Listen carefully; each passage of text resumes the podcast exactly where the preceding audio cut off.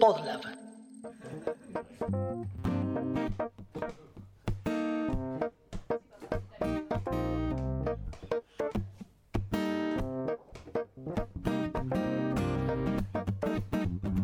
Café con Java es un podcast que no habla de café ni de Java, sino que intenta entender y desvestir a los individuos del sistema.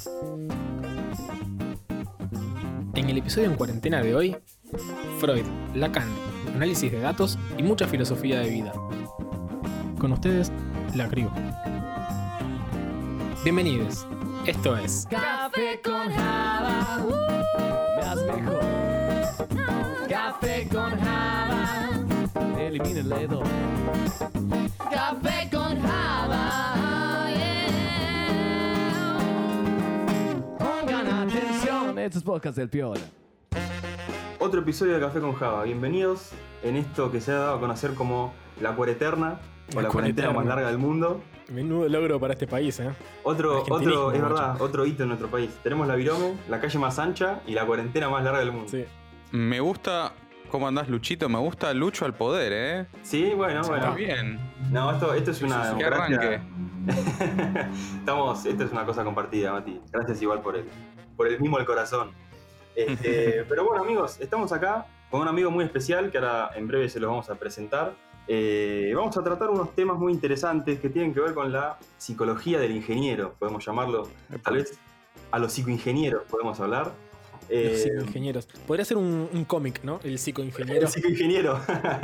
Sí, sí, sí, un libro de ciencia ficción de, de Asimov tranquilamente. Me gusta, me gusta, me gusta. Así que bueno, hoy nos acompaña Chris porque está haciendo cosas mucho más importantes claramente que estar con nosotros grabando un episodio como hoy. Pero le mandamos un fuerte abrazo. Un poco también para mí nos odia, ¿eh? Atención. Sí.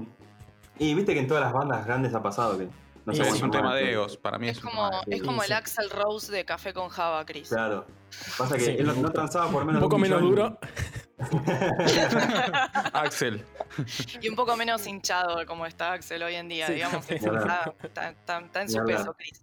Bueno, creo que a las voces que ya han escuchado ya las conocen a todas. Tenemos a Bernie, a Euge y a Mati. Y a mí, por supuesto, que me están escuchando. Pero ahora van a escuchar una voz nueva.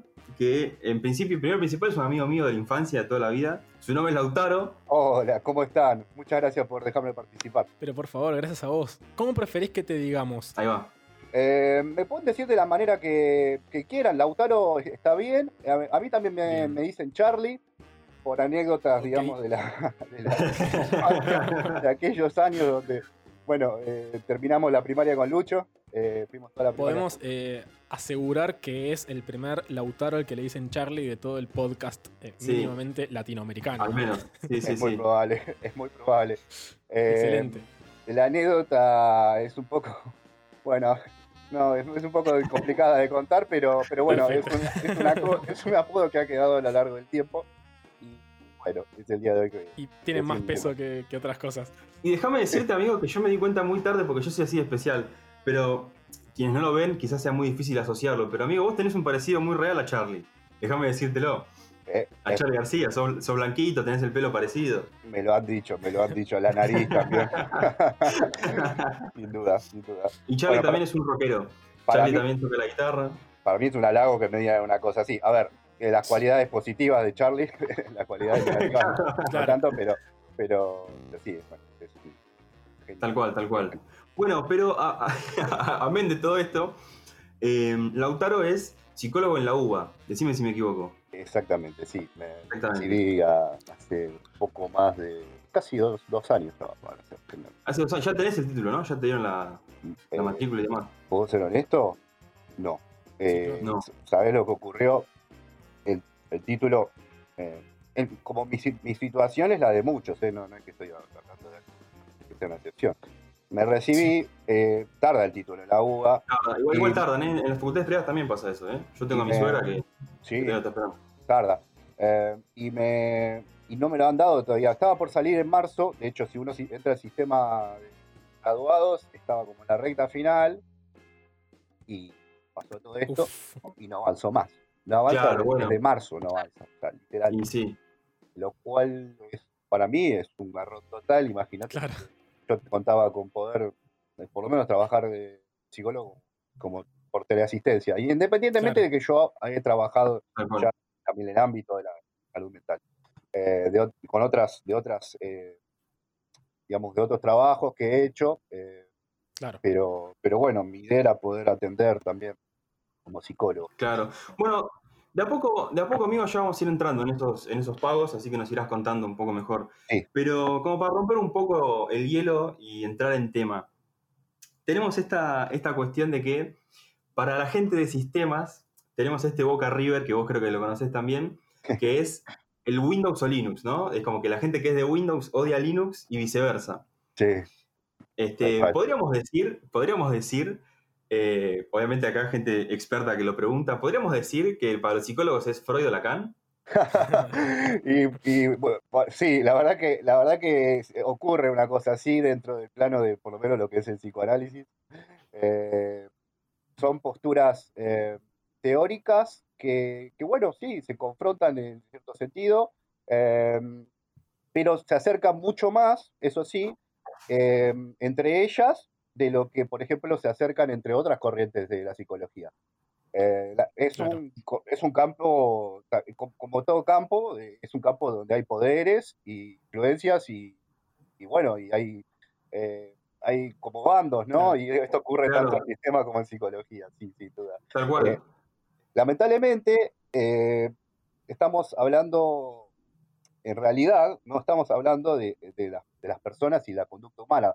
Por lo tanto, no debería haber tanta, tanta Claro, diferencia claro. Somos los mismos humanos.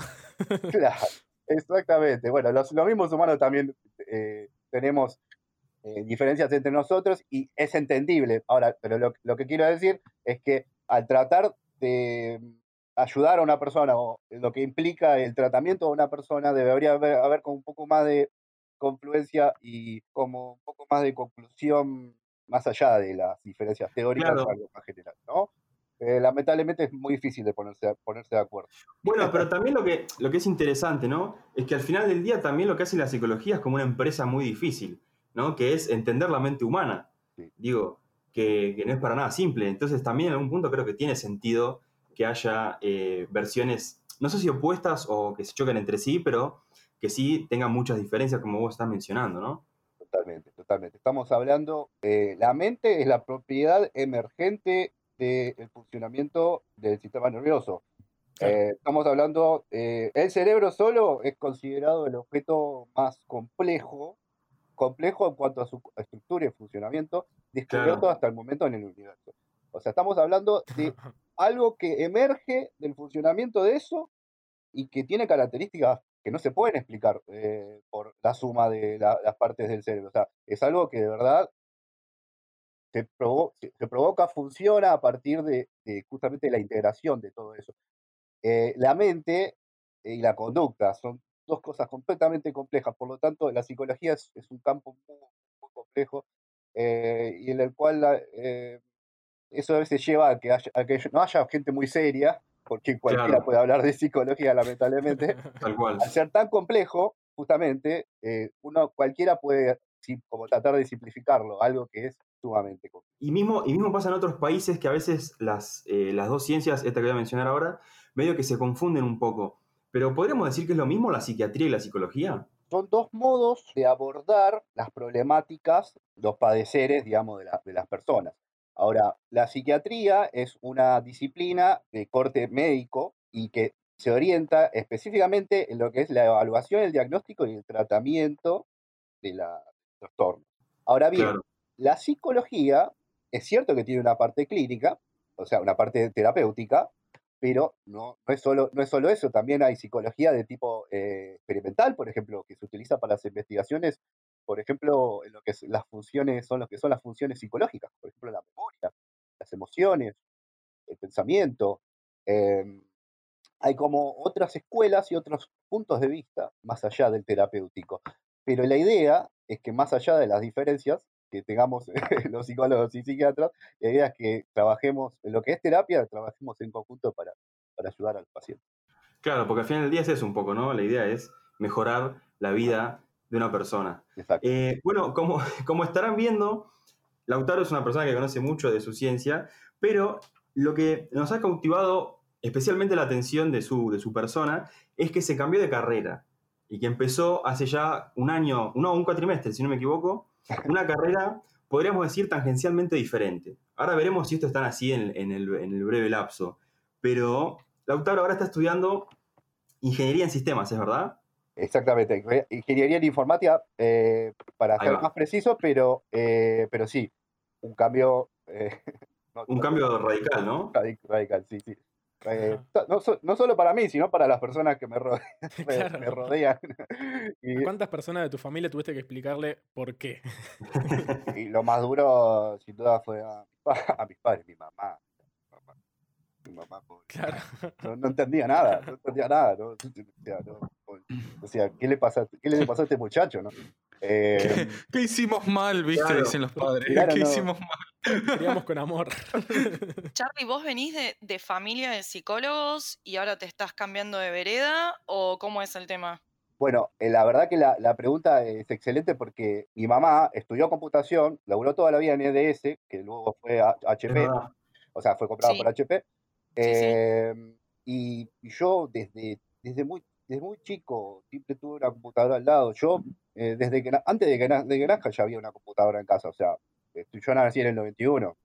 eh, y en esa época, bueno, no todo el mundo tenía ya una computadora en su casa, No, verdad, verdad. por lo menos acá en Argentina.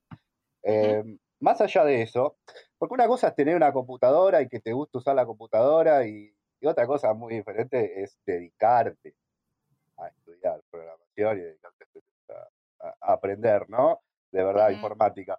Eh, de algún modo, lo que me pasó a mí eh, fue que siempre tuve eso muy al lado, pero quizás para diferenciarme un poco de, de mi- de mis padres, ¿no? O sea, cuando, cuando terminé la secundaria fui por otro camino, pero sin dejar nunca de desear y de, de estar apasionado en el fondo por la, por la informática y la tecnología. Me gusta. Eh, eso, esa fue como mi, experiencia. Eh, pero bueno, fue un poco complicado, obviamente, porque obviamente me generó como un conflicto interno, eh, este, este deseo que me surgió de, seguir estudiando y aprender otra carrera completamente diferente. Es también un desafío explicarle a las personas, ¿no? O sea, cómo, cómo se pasa de un lado a otro, ¿no? Pero bueno, al fin y al cabo, o sea, si bien soy psicólogo, también soy un ser humano y, y puedo cometer errores, eh, justamente los errores que muchas veces le puedo llegar a marcar a un paciente, ¿sí? Pero yo lo hago porque tengo interés y porque tengo entusiasmo, la verdad. Eh, hoy en día ya poco explico, sí, la verdad, porque- me he cansado también de explicar y de hacerle entender a las personas Claro. que, que, que, bueno, que uno tomó otra decisión. Eso es lo que más, lo más que más le cuesta, porque bueno, obviamente hay expectativas, hay como- Claro. Lauta, te hago una consulta. Sí. Nosotros acá en Café con Java hablamos mucho del mundo de sistemas, obviamente, todos trabajamos en él, entonces medio que también todos estamos condicionados por ello. Sí. Y medio que de alguna manera tendemos a naturalizar que eh, la forma de trabajo tiene mucho que ver con eh, el trabajo en equipo, con la sinergia, con la interrelación con otras personas y con mismo también eh, gente a veces interdisciplinario y demás. ¿Cómo sucede esto eh, del lado de la psicología en particular? Porque uno también a veces puede llegar a tener la, la idea de que el psicólogo, eh, al menos más desde el del estereotipo de psicólogo, justamente del lado de afuera, es una persona que está sola en su consultorio eh, atendiendo y que quizás excede eso al- a, lo que es el, el trabajo en equipo y a lo que son las metodologías de trabajo y demás. ¿Cómo sería eso? Digo, más allá de que hayas o no tenido tal vez la experiencia de consultorio y demás, ¿qué es lo que, que sabes también por ese lado? Bueno, está buenísima la pregunta porque de verdad se logra como de algún modo lo que es lo que es eh, el sistema de salud a partir de, ese- de esa perspectiva, ¿no? Claro. El sistema de salud, de la salud mental es un, es un sistema muy, a ver, en los ámbitos eh, privados es un poco más individual, ah, o, no, o no necesariamente, pero se ti- tiene una tendencia un poco más individual en el ámbito privado, pero en el público que también me, me he, he- he trabajado, eh, es un sistema en el cual, eh, como vos decís, eh, se trata de la sinergia y de la cooperación entre diferentes eh, profesionales. Claro. Es, es sin duda una tarea que no se puede hacer solo. Es una, es una tarea que necesita tanto de la, de la operación y de la, eh, del trabajo de, la- de- de otros profesionales, eh, como de la propia supervisión, porque uno, eh, uno no puede ser quien, eh, la única persona eh, que tiene un juicio terapéutico ahí. O sea, uno de alguna manera debe ser Claro. controlado a sí mismo también, su propio juicio, porque probablemente uno no se esté dando cuenta, pero quizás está tomando decisiones o está, o está de alguna manera teniendo hipótesis fundamentales, eh, en un caso, por ejemplo, terapéutico, eh, que están sesgadas a veces. Y que es muy importante que alguien te lo marque de afuera. Eh, Peligroso ponerse en espejo con el paciente. sin, sin duda, sin duda, sin duda, es claro. Eh, y, y por eso es muy, es muy importante el, traba- la trabajo, el trabajo en conjunto. Además, además eh, los seres humanos, no- eh, los problemas de los seres humanos no son problemas unifactoriales, son complejos y, Claro. y por, por lo tanto requieren de la intervención de diferentes disciplinas. Eh, uno cuando ve que un paciente tiene un psiquiatra, un psicólogo, un terapeuta ocupacional, esto no es que no es que todo le quiere, no es que están todos queriendo eh, eh, la- laburar y sacar plata, no, es porque muchas veces lo necesitan, sí, y es importante que sea así, porque es, es de la confluencia de diferentes puntos de vista y, y diferentes enfoques donde se puede sacar el mejor resultado. Ni hablar, ni hablar. Bueno, y acá hablábamos con Bernie de esta idea, que a mí me parecía muy interesante, que él decía, por ejemplo, que la psicología te da herramientas que pueden ser aplicadas en todos los ámbitos de la vida. Decime, decime si me equivoco, Bernie. no, pienso exactamente eso. Sin duda. ¿Vos cómo lo ves esto, Charlie? ¿A vos Sin dudas, sin dudas, Bernie. Me parece muy acertado porque es cierto que uno cuenta con un conocimiento como de una manera especializado en lo que es eh, la observación y el análisis de ciertas situaciones, ¿no? Claro. Ahora bien, es una delgada línea intentar aplicar como esos conocimientos en la vida cotidiana y en situaciones donde en realidad uno no debería aplicarlas. Por ejemplo, yo no tengo hijos, pero en realidad no es, un- no es muy acertado mirar a tu hijo con los ojos de un psicólogo. O sea, Claro. Claro. como, como padre lo debería ver como, como hijo Bueno, porque- primero y Porque después. incluso quizás puede, uno quizás incluso puede caer en el, en el error de creer que tiene la potestad de tener la palabra correcta y, y terminar haciendo algo Claro. incorrecto, ¿no? Lastimando a una persona o lastimando la psiquis de alguien. Totalmente, totalmente. Y, y, eh, hay, que, hay que tener mucho cuidado, mucho cuidado en lo que es psicología con las explicaciones que como gene- generalizan y tratan de como de comprender una Claro. situación o una persona totalmente a partir de una sola hipótesis, de una sola, de un- una sola cuestión. Eso, Claro. eso es uno de los sesgos y una de las dificultades que más hay que trabajar siendo psicólogo. Además del análisis propio, ¿eh? porque uno, a ver, eh, necesariamente, bueno, a lo largo de la carrera, la carrera de psicología despierta muchos problemas de ansiedad y cuestiones de, de ese tipo, porque uno estudia cosas que, bueno, que a ver, en, otra, en otras, quizás otras carreras, de otras disciplinas, no se, no se estudian. Y, Claro. em, y uno de verdad, Quédate tranquilo que Sistemas va a tener lo suyo. sin ¿eh? duda, sin duda, no, Despierta victoria, ¿no? Si te, va- ansiedades, te va a volver Totalmente. loco, eso es un hecho. totalmente, totalmente, totalmente. Bueno, pero, pero y ju- y justamente, ¿no? Digo, siendo que es evidente que, que- que esto te apasiona, ¿no? Porque digo, una persona que, que no le gusta lo que estudió no habla como vos hablás de psicología, por ejemplo, ¿no? Digo, ¿cómo? Y, y la pregunta va hacia vos directamente, ¿no? Como persona, ¿qué, ¿por qué siendo o, o sabiendo tanto, por así decirlo, ¿no? De una carrera como psicología, ¿qué te llamó o qué te intriga de una carrera como sistemas, que en algún punto está como del otro lado de la vereda, ¿no? Eso, eso es quizás una de las cosas que más me, me atrajo, porque eh, uno no puede decir lo, lo que desea. Es algo que le nace. O sea, en cierto sentido uno lo puede, puede intentar controlarlo, pero el interés es algo que nace. Es una necesidad, una inquietud que te despierta y que de alguna manera te saca el sueño. Te saca el sueño. Claro. Y es justamente eh, esa, ese interés mío que estuvo desde siempre, pero que despertó hace un año, el cual me llevó a patear el tablero y desafiar todas las, las leyes, si querés, que en realidad no las hay, pero, o sea, es como menos probable que una, un- quizás un- una persona que viene de las ciencias sociales se pase como radicalmente a otro lugar. Charlie, entonces Sí. tenemos como dos ramas, ¿no? Tenemos las carreras que son más humanísticas, que es como la psicología, que es la carrera que, terminaste, y la carrera que estás iniciando ahora, que es una carrera, ¿no? Con, con data más dura, con, con matemáticas, con ciencias exactas. Entonces, surgió la pregunta de si para hacer estas carreras humanísticas, estudiarlas y después ejercerlas, hace falta vocación y todos llegamos a la conclusión de que sí, Pero, ¿qué pasa con estas otras carreras que tienen matemática, que tienen este, este lado un poco más duro? ¿Crees que también se requiere vocación? Sin duda, sin duda. Eh, pero, ¿sabes qué? Yo vengo del palo de las ciencias sociales y lo he visto mucho. Está como el prejuicio de que tanto la informática como las matemáticas es para gente súper dotada o gente con, con un nivel de Claro. inteligencia superior al promedio. Está muy arraigado eso. Claro. Sin duda que hace falta eh, vocación y mucho esfuerzo. Pero de lo que, de lo quizás una de las cosas más fundamentales, por ejemplo, al momento de aprender matemática, hace falta revisar las bases principales y las bases, los fundamentos de las matemáticas. Porque eh, lo, que, lo, que, lo que me ha ocurrido a mí es que yo pensaba de que no servía eh, para, para, y no sabía, o sea, no, no- no entendía ni la razón por la cual se hacía una raíz cu- cuadrada.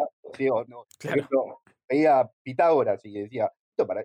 Esto no, sé, no, no- no entendía la razón de por qué ocurría una cosa, ni siquiera por qué, por qué no lo entendía, porque nunca me, nunca me, me enseñaron a, a razonar y a pensar de ese modo. Claro, el fundamento detrás de Claro. eso. Exactamente, exactamente. Y el- el- sobre los fundamentos es donde es a partir de lo cual se construye el conocimiento. Si vos no tenés eh, los conocimientos fundamentales en matemática, y bueno, eh, lo más probable es que, es que, es que te han enseñado de otro modo, o en el momento que lo aprendiste, Claro. quizás en el secundario, que tenías otros intereses, ¿sí? Entonces no se trata de que vos, a uno te da la cabeza para la matemática. Se trata de que, quizás no aprendiste bien los fundamentos, lo aprendiste de una forma mecánica, no razonando. Estoy muy de acuerdo con eso. Creo que algo que, que- no se explique, que sería re fácil y al mismo tiempo nos ahorraría mucho trabajo de, justamente para romper todo este estereotipo de que la matemática es difícil o que la matemática es justamente para cerebritos. Lo que hace es, de una manera es en la continuidad de ir aprendiendo diferentes cosas que de manera atómica no te sirven para nada, porque digo, ok, sé un logaritmo en base natural, bien, ¿y qué, qué me sirve eso en la vida real? No lo sé, salvo que justamente trabajes de eso. Em, lo que termina siendo la sumatoria de todo esto es generar una especie de pensamiento lógico, que un día te encontrás queriendo tratar de resolver un problema y lo podés modelar en justamente en un lenguaje y decís, che, pero ¿de dónde saqué todas esas herramientas si nunca me enseñaron particularmente el proceso para resolver esto? Y porque te dimos todo este quilombo de cosas que de pronto decantó en una única cuestión. ¿Cómo fue tu encuentro viniendo tal vez de un paradigma tan distinto como puede llegar a ser lo que pasa en la psicología, o al menos lo que yo creo que puede ser distinto, tal vez me llevo una sorpresa, con justamente todo esto de, de números y de algo mucho más exacto? Eh, totalmente, coincido totalmente la apreciación. Impresión fue al comienzo eh, la de alguien que tenía como cierta frustración por la cantidad de errores que tenía. Quise comenzar desde, digamos, los contenidos que vi al final de la secundaria y entendí que no estaba haciendo las cosas bien. Claro, Entonces me fui para atrás, me fui a números naturales, suma y multiplicación. La multiplicidad y la, aso- la asociatividad, ¿sí? O sea, desde, desde cero, primer grado. La, la multiplicación no se enseña pero se a sumar, ¿no? Bueno, eh, desde números naturales. Y, y mi impresión fue que a partir de que, de que, lo, de que lo vi así desde el comienzo, eh, de alguna manera, todo el, todo el conocimiento se fue como integrando de una, una forma mucho más organizada y y una, una forma sin duda mejor. eh, y, y me encontré con algo que es hermoso. Las, las Claro. matemáticas son hermosas. Son hermosas. Están, están realmente, están están en la naturaleza, están en la realidad y también nos, nos ayudan a explicar la realidad. ¿sí? Eh, y, y es sin duda una forma de, de pensamiento, una forma de lógica que, que es un, es un plus para la vida de, creo, de cualquier profesional y de cualquier persona. Eh, te ayuda sin duda a modelar y a pensar las cosas de otra manera, de otra manera, completamente diferente.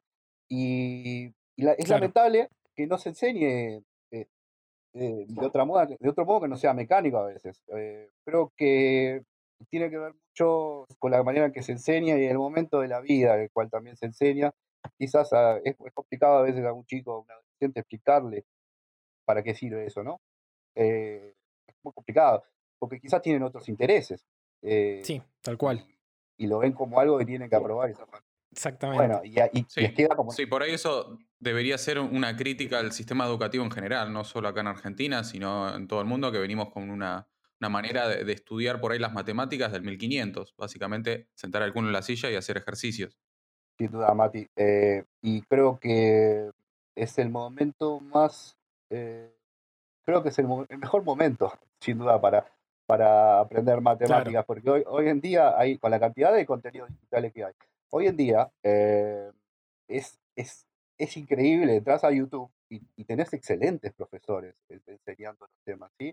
O, o tenés la posibilidad, por ejemplo, de ver, qué sé yo, clases grabadas o videos, y eso, eso, eso es un plus, sin duda. Eh, además de toda la tecnología, calculadora, graficadora, que vos después podés, podés eh, discutir si sirve o no para pensar.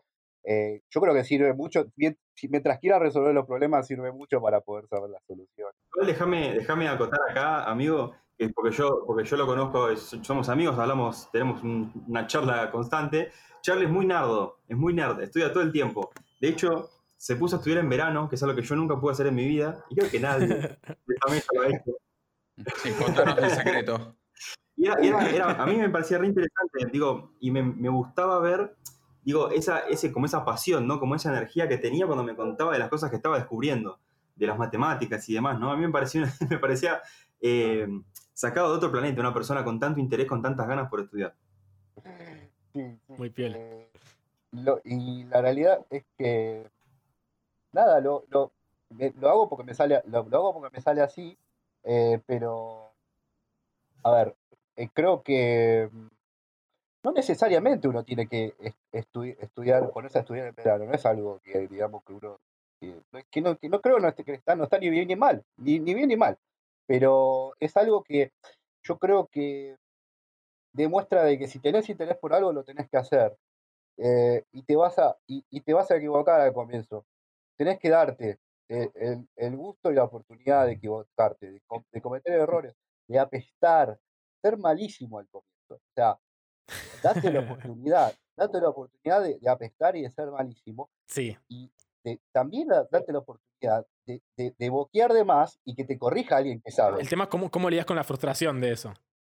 Eso es fundamental, porque Claro, porque es sin duda son situaciones que te, te pueden llegar a frustrar, pero eh, se trata de entender de que no se, no se puede comenzar, desde, desde donde se comienza es desde la falta de conocimiento. claro. Y, y no es una cuestión de, de- de inteligencia, es una cuestión de tiempo y esfuerzo. Porque, Claro. a ver, eh, Me encanta. este, Sí, este sí. tema de que, de que las matemáticas o la programación son para gente superdotada es una gran mentira, porque se necesita, en realidad lo que se necesita es una inteligencia promedio. Yo tengo una inteligencia promedio, no soy, no soy ningún tipo ningún superdotado, ningún brillante, no, yo tengo una inteligencia promedio. Yo me hice un, el test de, de- que mide el coeficiente intelectual y tengo una inteligencia promedio. No, no, soy, no soy ni brillante ni, ni estoy en la frontera con eh, los puntajes más bajos. Eh, y no, y no, y, y la realidad es que se lo, que lo que se necesita es, es tiempo y esfuerzo. Probablemente si vos tenés el interés por ap- perseverancia, perseverancia, totalmente, total- eso es lo, eso es lo más, lo- lo- más fundamental. Eh, no, eh, hay, que, hay que tomarse el tiempo para aprender, pero hacerlo de manera constante, sin rendirse, o sea, eh, y darte, y darte permiso de, de- de cometer errores. O sea, eso, eso, es, eso es fundamental, es fundamental. Y otra cosa, bajar el ego, darte permiso de que alguien que tiene más conocimiento que vos te marque un error y te corrija, escuchalo. No Claro. se trata de que vos sabes, de que, vos de que tu ego eh, se ponga en el medio y, y vos pienses que querés saber, apuntar a saber más, porque en ese momento la verdad es que no lo, no sabes más. Te falta conocimiento y tenés que aprenderlo. Si de verdad te gusta, lo, lo ideal eh, es que es que te des permiso a cometer. Y Claro. también. Me encanta. pero Casi que tengo ganas de descorchar un vino en este contexto. Claro, para lidiar con la frustración, en todo Claro. caso, si tenemos problemas con lidiar con la frustración, podemos ir a un psicólogo a hablarlo en terapia.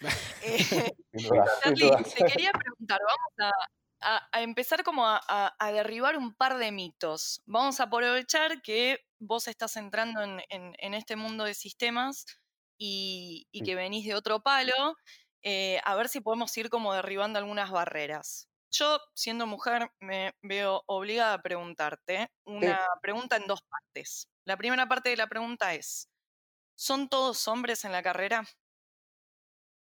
¿En, sistemas? No, en la carrera que Eh, estás cursando vos específicamente ahora.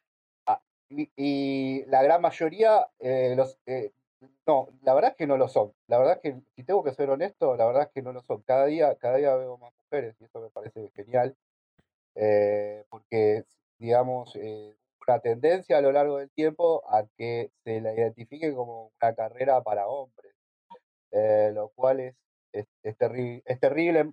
Y más allá, de, obviamente, de, de todos los, a ver, de todos los prejuicios y de todos los sesgos que, que hay dando vueltas, creo que es, es fundamental, es fundamental que en este momento histórico estamos viviendo, cada vez más, más mujeres eh, y personas y disidentes se interesen ¿sí? por, por, por, por estas artes. Porque la verdad es que eh, no, no a nadie te puede decir que esto no es, para vos, o que esto es, es mejor para otra persona o para otro grupo social. O sea, no, no, no, no, una persona no puede permitir, de hecho, hoy en día, siglo XXI, eh, año 2020, que, que ocurra una cosa así. Así que me parece que es genial. Eh, siempre y cuando tengas el interés, eh, eh, lo tenés que hacer. Y, y cada día es, es- es- veo más, más chicas también en la carrera. Yo voy a ser honesto, o sea, comencé la carrera en marzo. Todavía, eh, para, para ser completamente honesto, todavía no conseguí un trabajo en sistemas porque no, o sea, por todo este quilombo, obviamente no, tuve la oportunidad de salir a, a tra- trabajar mucho. Y la verdad es que todavía me faltan los conocimientos como para de, de verdad, eh, porque esto es muy serio, ¿no? No es que se trata de que vos Sí. empezás a programar, pi, pi, pi. No, no, no, no. no, no. Ojalá, Eh, Eso, ojalá eso es todos un- pensaran como vos, amigo. Ojalá todos pensaran Claro, como vos. no. Eh, Esto es muy serio, esto es muy serio, no, no se trata de. A mí me gusta la computación, y así, no, no, no, no, no. O sea, sí, Pasa las dos sí. carreras, ¿no? Es un poco lo que estábamos hablando antes, que vos contabas, que hay como psicólogos sí. irresponsables que a los tres meses Claro. quizás están haciendo intervenciones en pacientes cuando no deben, y también pasa en sistemas que, bueno, eh, aprobé el primer cuatrimestre, creo que puedo ser senior. Sí. Bueno, hay un poco de todo. Tal cual, tal cual. Charlie, hablando de sesgos, que, que recién mencionábamos la palabra, eh, ¿con qué sesgos te encontraste vos? Eh, ¿O qué sesgos fuiste rompiendo tal vez en este, por más de que hayan pasado solamente, digamos, este año? ¿Con qué sesgos te encontraste vos y cuáles fuiste de algún modo eh, validando o no em, respecto de lo que tal vez podías llegar a, a conocer de sistemas y lo que de algún modo te vas encontrando en este camino? Em, hay un sesgo que es muy propio de los humanos en su mayoría, que se llama sesgo de confirmación. Sí, ¿En qué consiste el sesgo de confirmación? Es una tendencia del pensamiento, de alguna manera, a confirmar las, las pruebas y hechos que tienen que ver con nuestras creencias y a desestimar o no hacerle caso a, lo- a la- a los hechos que contradicen esta- estas creencias. sí, Y, y esto, se, esto se ve todo el tiempo. O sea, eh, a- yendo al ejemplo, por ejemplo, de la, de la, de la, de la programación, ¿no? A, a mí, me, a mí me pasaba eh, que yo quizás en el fondo pensaba, creía, que yo no servía para, para programar. Y el- al comienzo, cuando tenía errores de sintaxis, me, me- me- yo, la, la- escribía una variable mal o me olvidaba de poner los dos puntos, la, lo- la punto y coma o lo que sea, eh, yo tendía como a confirmar al comienzo y a decir, no, evidentemente no sirvo para. Y, Claro. y pero cuando me salía bien un ejercicio, pensaba en el fondo y decía, bueno, pero era muy fácil. Claro. O sea, ¿se entiende? ¿Se entiende? Esto es, el- esto es un ejemplo clarísimo de sesgo de confirmación. O sea, tender como eh, a, a, ¿cómo es? a darle cabida de alguna manera, a darle importancia a, la- a los hechos que eh, que están en línea con lo que pensamos y a desestimar lo que está en contra de lo que pensamos. Y yo en el fondo creía que no servía para esto. claro. Eh, Claro. tuve, tuve que poner justamente en cuestión eso. Eh, independientemente de que a mí me falta un montón. Yo recién estoy arrancando en esto yo no, la realidad es que no puedo tampoco. Pero fíjate, igual de todos modos, fíjate, amigo, que vos Sí. tenés una gran diferencia o una gran ventaja. Primero, y- primero y principal, que tenés una actitud frente al estudio que evidentemente es la correcta. Y segundo, que vos ya transitaste una carrera. Entonces vos conocés, que para mí eso es una ventaja de, cualquier, bueno, de cualquier persona que esté en tu lugar, ¿no? Pero digo, vos ya tenés la ventaja de saber cómo estudiar, de saber qué es y qué no es estudiar. ¿Se entiende? Sí, sí. Tenés un, una- un hábito. Sí, sí, es- eso, eso es cierto, eh, pero es, es una habilidad que creo que cualquier persona eh, con esfuerzo y con dedicación lo, lo puede lograr. Eh, creo que hay que aprender a estudiar y eso lleva mucho tiempo. Y, y hay que darse palos, pero hay que soportar la frustración, porque, porque lo, lo que, lo que debe primar, eh, lo, que, lo que debe ser más importante al final y al, al fin y al cabo es el interés de uno, es, es el- son los sueños de uno y los deseos de uno. Eso es lo que, eso es lo que, debe, lo que debe importar. Y si, si, si eso importa, con el tiempo, si uno se toma el tiempo de aprender, pero de manera constante, sin rendirse, lo va a conseguir. Lo va a conseguir. Eh, yo creo que lo ideal es llegar. yo- a ver, ideales es muy complicado hablar eh, psicológicamente de ideales porque no, no, no todos somos iguales y no todos estamos en el mismo contexto. Pero eh, una forma de mm, estudio que es eh, como creo que yo que es bastante conveniente es llegar al punto en el cual imaginemos, ¿no? Estás estudiando una carrera o estás estudiando algo. Y un día no tuviste mucho, mucho, tiempo, mucho tiempo para dedicarle al estudio. Lo ideal es que sientas adentro de vos, pero no de una manera artificial, que te salga de adentro la necesidad de avanzar, ¿sí? Como Claro. cierta inquietud, que extrañes de algún modo sentarte a aprender. Si vos logra- lograste sentir eso, abrí los ojos porque estás ante algo muy, muy, Claro. muy, muy, muy importante, muy importante para vos. Me encanta, me encanta, amigo, me encanta. Bienvenidas a Ofertas Laborales CSJ, el espacio que se está convirtiendo en un clásico en nuestro podcast, donde en un minuto les vamos a contar sobre búsquedas del universo de Haití. Todo esto gracias a la gente de Cordial Compañía Financiera. Hoy les traemos jefe, jefa de marketing digital. ¿Pero qué se busca para este perfil? estudiantes avanzados o recibidos de administración de empresas, marketing, publicidad o afines. Conocimientos de Google Analytics, experiencia en el desarrollo del plan de marketing online y conocimientos en Google AdWords y Facebook Ads. Pueden enterarse de toda esta data y de todas las ofertas laborales en el link del Intri que van a encontrar en la bio de las redes sociales de Café con Java.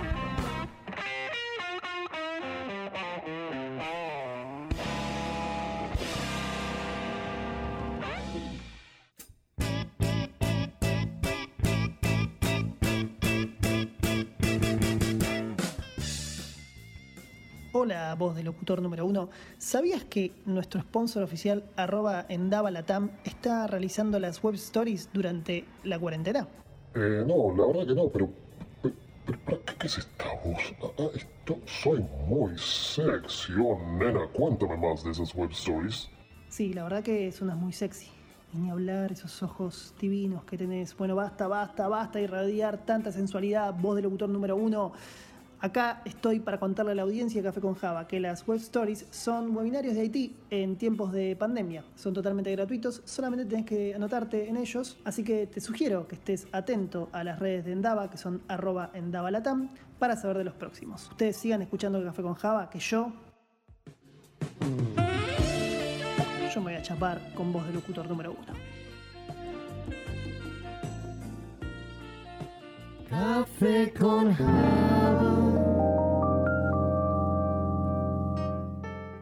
Charlie, te hago una pregunta. Vos me imagino comenzando hace unos años a transitar la carrera de psicología, por ahí te anotaste algunas materias. ¿Qué pensabas o qué vos esperabas de la carrera o qué vos esperabas hacer con ese conocimiento que te iba a dar la carrera? Por ejemplo, por ahí uno, cualquier o, o N cantidad de personas imaginaría entrar a la carrera de psicología, bueno, trabajar en un consultorio o simplemente ejercer la, parte experimental. ¿Cuál fue, por ejemplo, tu, tu idea al principio y ¿Cuál es tu idea ahora respecto a psicología? ¿Cuál por ahí podría ser el campo en el, en el que vos podés contribuir a esta, a esta ciencia? Bueno, eh, es muy interesante porque yo me encontré, a ver, eh, psicología, por lo menos en la UBA, es una carrera como muy orientada a lo que es la terapia y la clínica. Eh, creo que en, Argen- en Argentina mismo parece, parece a veces una equivalencia entre psicología y psicoanálisis o psicología terapéutica y psicología en general, ¿no? Eh, la realidad, para ser honesto, es que yo me, yo me metí en la psicología a través de los, del estudio de los procesos mentales, ¿sí? en especial la percepción. la percepción eh, visual, auditiva, la percepción de la realidad era lo que más me llamaba la atención.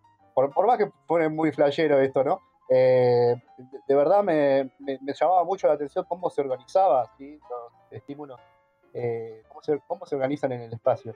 Y de algún modo, ese fue como el puntapié inicial. Después, me, de- obviamente, me, cuando ingresar en la carrera uno eh, toma otras perspectivas y quizás me, me fui como orientando más a una parte terapéutica, pero sin dejar de nunca de, darle importancia al estudio de, de la psicología experimental y al estudio de, de los procesos mentales mediante la psicología experimental y las neurociencias, que también es, es otro tema que todavía no mencioné, que está muy en boga, se ha, se ha avanzado mucho y, y la verdad que por primera vez eh, em- podemos tener eh, como indicadores objetivos ¿sí? de, de- de muchos de los procesos mentales y de las conductas que, que durante siglos eh, se han estudiado un modo más, quizá más inferencial, ¿sí? o un poco más con otra metodología, ¿sí? Científica, pero más indirecta. Hoy en día podemos, podemos ver un cerebro en vivo, ver qué partes de- del cerebro se activan frente a tal o cual estímulo o tarea que esté realizando la persona. Eso es maravilloso. Y la verdad es que es, eh, yo creo que eh, me ha llevado, mi interés por la psicología, o sea, a la, en realidad no hay algo de la psicología que no me, no me interese porque, porque, porque para mí es así. Pero de alguna manera comenzó por el lado de los procesos mentales y fue hacia el lado de la, de la, de la clínica. Ok, ahora respecto a sistemas, ¿cuál es tu expectativa ahora con sistemas?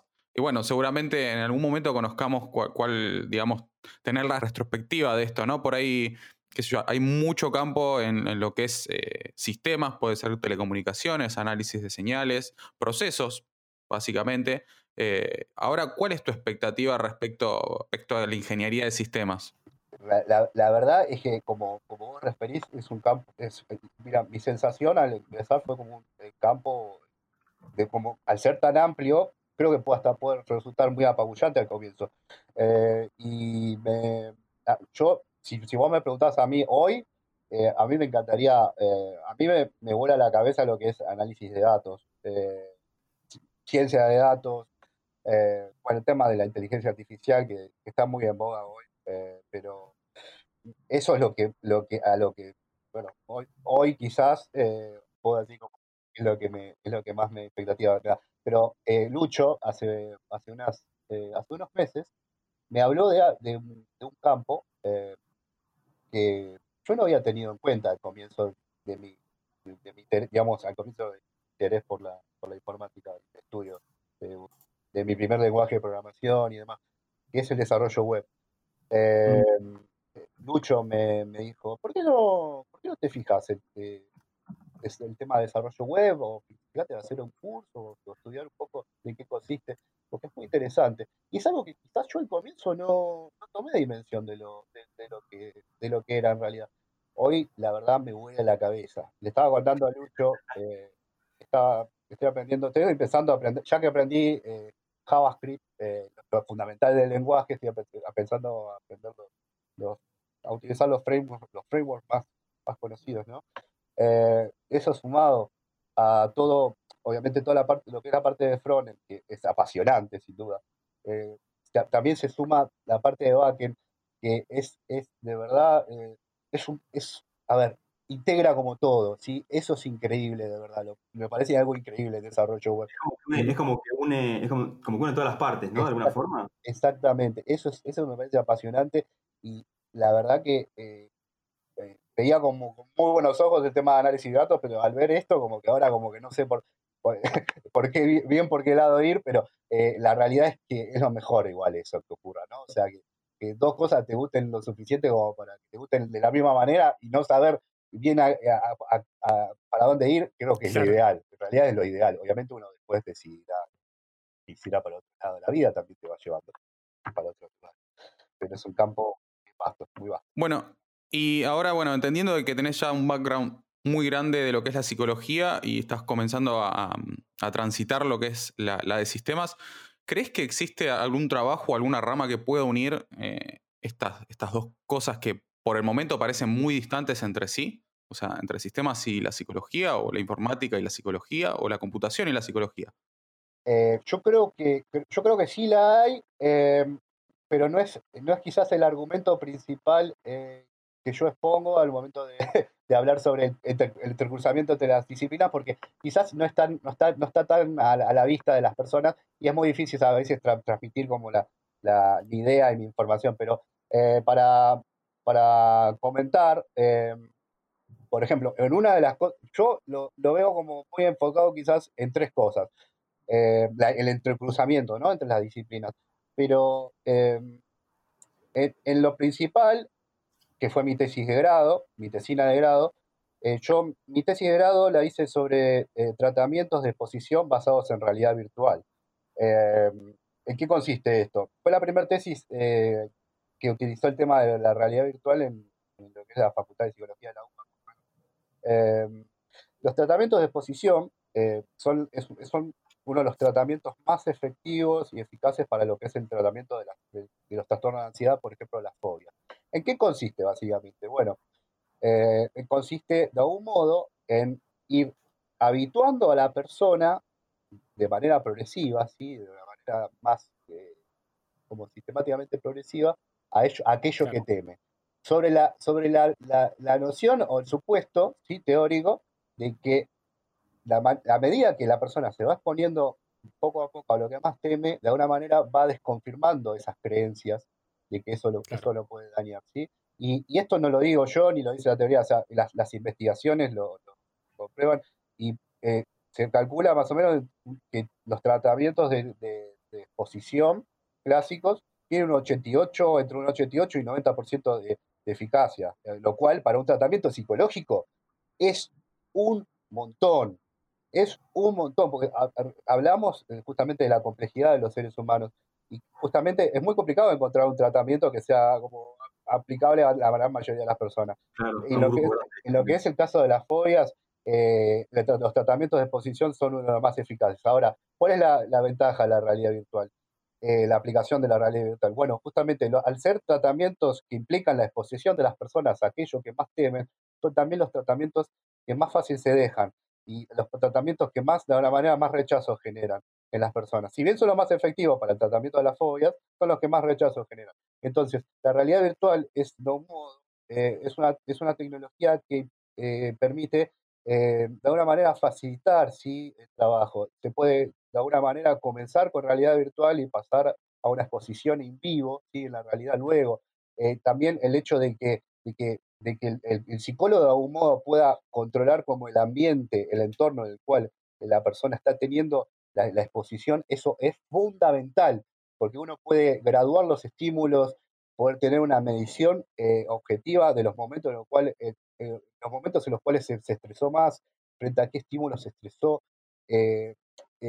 pueden, man- hay dispositivos que de hecho miden la sudoración en las, en la- las manos, que es un indicador la- del, del estrés, ¿sí? es un indicador objetivo del estrés, y todo eso permite dar datos muy objetivos y trabajar eh, el tema de las fobias de un modo muy, muy, muy, muy, muy bueno. Y, y, traba- y- y ha dado también muchos avances en lo que es eh, el tema de trastorno de estrés postraumático. Amigo, Sí. la verdad que me, me encanta todo lo que estás diciendo. Me parece que, eh, nada, o sea, creo que estamos todos, estamos todos como en una clase escuchándote Posta. hablar. Sí. porque, o sea, primero que nada se nota que, que te, que te apasiona, eso creo que quedó claro desde el minuto uno. Eh, a mí, bueno, a mí como amigo me pone re contento que estés en ese camino y en general veo que ese es el camino que uno debería tomar. Y lo cierto es que hasta estoy pensando yo mismo en cambiar la psicología, te digo, ¿eh? Tengo más ganas. Podés hacerlo, sin duda, sin duda. sí. Nos revendiste la, la carrera. Sí, sí, la carrera. Nosotros veníamos con la idea de, de- de- de convencerlos al revés, de no, chicos, miren que es- ingeniería está bueno, ¿eh? es una buena carrera, pero me parece que va a ser al revés. Eh, pero bueno, amigos, lamentablemente creo que es todo el tiempo que estamos teniendo. Acá, eh, nuestro amigo de Radio en Casa, Arre, este, Sí, sí, es radio en casa sí. posta esto. Radio en Radio en Casa, literal, este, nos está diciendo que, estamos en horario. Así que, primero que nada, Charlie, gracias en serio por haberte copado hasta estas horas de, No, de la cuarentena, gracias a ustedes. por haber venido. La verdad que lo que contaste nos pareció re interesante. Posta. Creo que da para, para otros episodios más meter en el medio. Con mucho gusto. Em, Me encantaría. Me encantaría. A mí me gustaría hacerte dos preguntas de, de ultimísimo cierre. La Sí, primera, por sí o por no, eh, ¿qué pensás de Gabriel Rolón Ah, eh, como psicólogo? es un. Es un. Es un gran autor. Es, es un excelente eh, autor de, de novelas y de, de literario, novelas. digamos. Eh, me encanta. No, a nivel teórico, bueno. Está muy bien. Y la ultimísima, ¿cuál va a ser tu próxima carrera después de sistemas? y bueno, eh, yo creo que después de esta me voy a calmar porque me va a llevar bastante tiempo. Pero quién sabe, ¿no? Quizás después me pongo a estudiar, no sé, antropología, me vuelvo a, la- a las ciencias sociales Claro. o me pongo a estudiar biología. No, no, eh, lo- lo hago porque, porque, porque me interesa y esto es como lo último que me gustaría decir. O sea, si de verdad, eh, si de verdad les interesa la programación, a las personas que estén escuchando esto, eh, si de verdad les interesa, eh, creo que deben, deben, deben luchar y esforzarse por ello. No, no es algo fácil, lleva mucho esfuerzo, pero, pero con el tiempo y la dedicación necesarios eh, uno avanza, uno avanza. Uno, uno se tiene que dar al principio el, tiempo y de alguna manera la oportunidad de equivocarse y cometer errores. Y yo creo que es un campo muy hermoso, muy vasto y que, y que la verdad que es, increíble. Si de verdad te gusta, eh, lo mejor es que empieces a aprender un lenguaje de programación. Uno, yo diría uno al comienzo y después pasar a otro lenguaje, a otro paradigma De ahí, y exacto. aprender uno bien primero y después pasar a otra cosa.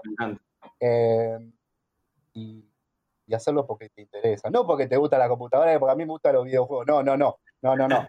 Ponete a, ponete a aprender y fíjate si de verdad te gusta. Porque al principio vas a hacer programitas Claro. de 15 líneas. Ahora, pero entendé, entendé, entendé de que lo digital y todo lo que te rodea, todas las tecnologías, eh, la gran mayoría de las cosas que te rodean, tienen un software adentro y han sido programadas, ¿sí? Eh, y de algún modo la programación, los códigos, pueden transformar la realidad, pueden transformar la vida. Eso es, eso es lo más importante. Me encanta, la verdad que creo que, Hermosa creo que no, no podríamos haber pensado en un cierre mejor si lo escribíamos. bueno, muchas gracias por dejarme participar y por la No, al invitación. contrario, Me gustaría gracias. volver. Gracias por haber venido. Ah, Obvio que sí. este, bueno, gente, creo que hasta acá ha sido todo el tiempo que tenemos. Eh, nos estaremos encontrando en otro episodio, en la brevedad. Estamos en la cuarta temporada. Esperemos que en algún momento se pase a algo físico entre nosotros. Sí, que nos podamos ver las caras, tipo persona a persona, así con, distancia social, pero vernos las caras. Tal cual. Así que bueno, gente, estaremos en contacto y nos estaremos viendo. Un abrazo para todos. Adiós. Café con Java está integrado por Mati Aristimuño, Chiri Breitman, Eje Grandón, Silvi Rodríguez, Lucho Puello y Bernie Pau, con producción de Podlab. ¿Te gusta lo que hacemos? Entonces deberías seguir a Podlab en las redes. Nos encontrás como arroba podlabmedia. Allí te vas a enterar de todas las novedades de este y muchos otros podcasts que claramente te van a encantar. Les agradecemos, como siempre, a los hermosos de Cultural Bombing por la hermosa canción de opening de este programa.